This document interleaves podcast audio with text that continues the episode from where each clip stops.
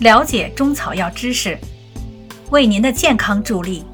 欢迎收听中药基本理论知识相关中草药单方讲解，在专辑《听听那些中草药》中。喜欢的听众欢迎收藏，方便您随时查阅。第五节，中药的产地。中药的来源，除部分人工制品外，主要取材于天然的动植物和矿物。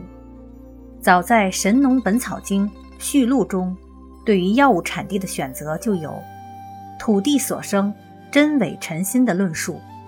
因此，中药产地是否适宜，对于药材质量的影响是很重要的。《千金一方》卷一中更有“药出周土”的专论。其中列举了五百一十九种中药的产地分布。历代医药学家十分重视中药的产地，并在长期的实践中积累了丰富的经验和知识。近代以来，人们利用现代科学技术，发现了中药的产地与药物有效成分含量有密切关系，并在这一方面取得了较多的成果。因此，药物产地的选择是保证药材质量的重要前提。天然药材的分布和生产离不开一定的自然条件。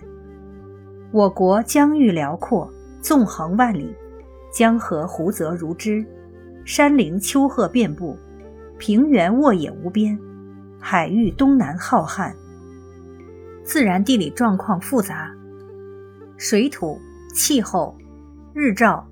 生物分布差别很大，生态环境亦各不相同，因而天然中药材的生产多有一定的地域性，且产地与其产量、质量有密切关系。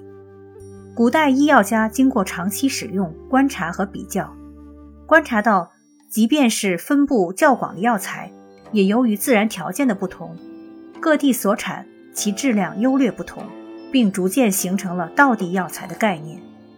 道地药材的形成与药材产地、品种、质量等多种因素有关，而临床疗效则是其关键因素。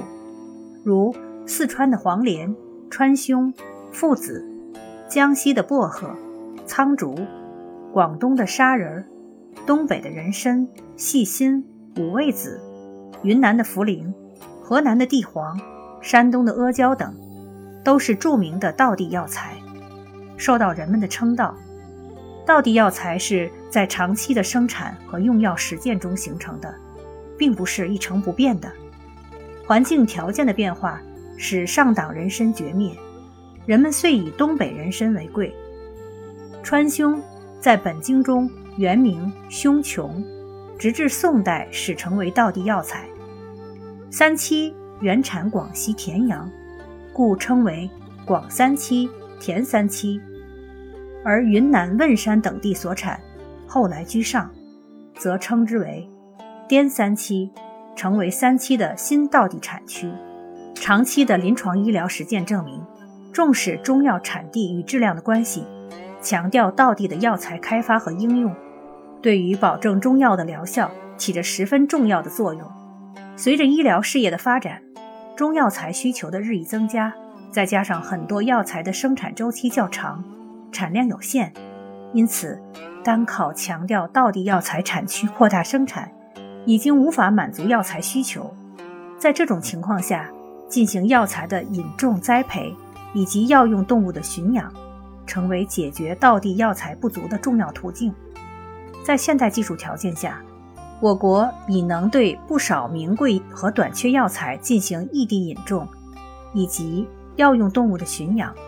并不断取得成效，如原依靠进口的西洋参，在国内引种成功；天麻原产贵州，而今在陕西大面积引种；人工培育牛黄，人工养鹿取绒，人工养麝及活麝取香，人工虫草菌的培养等等。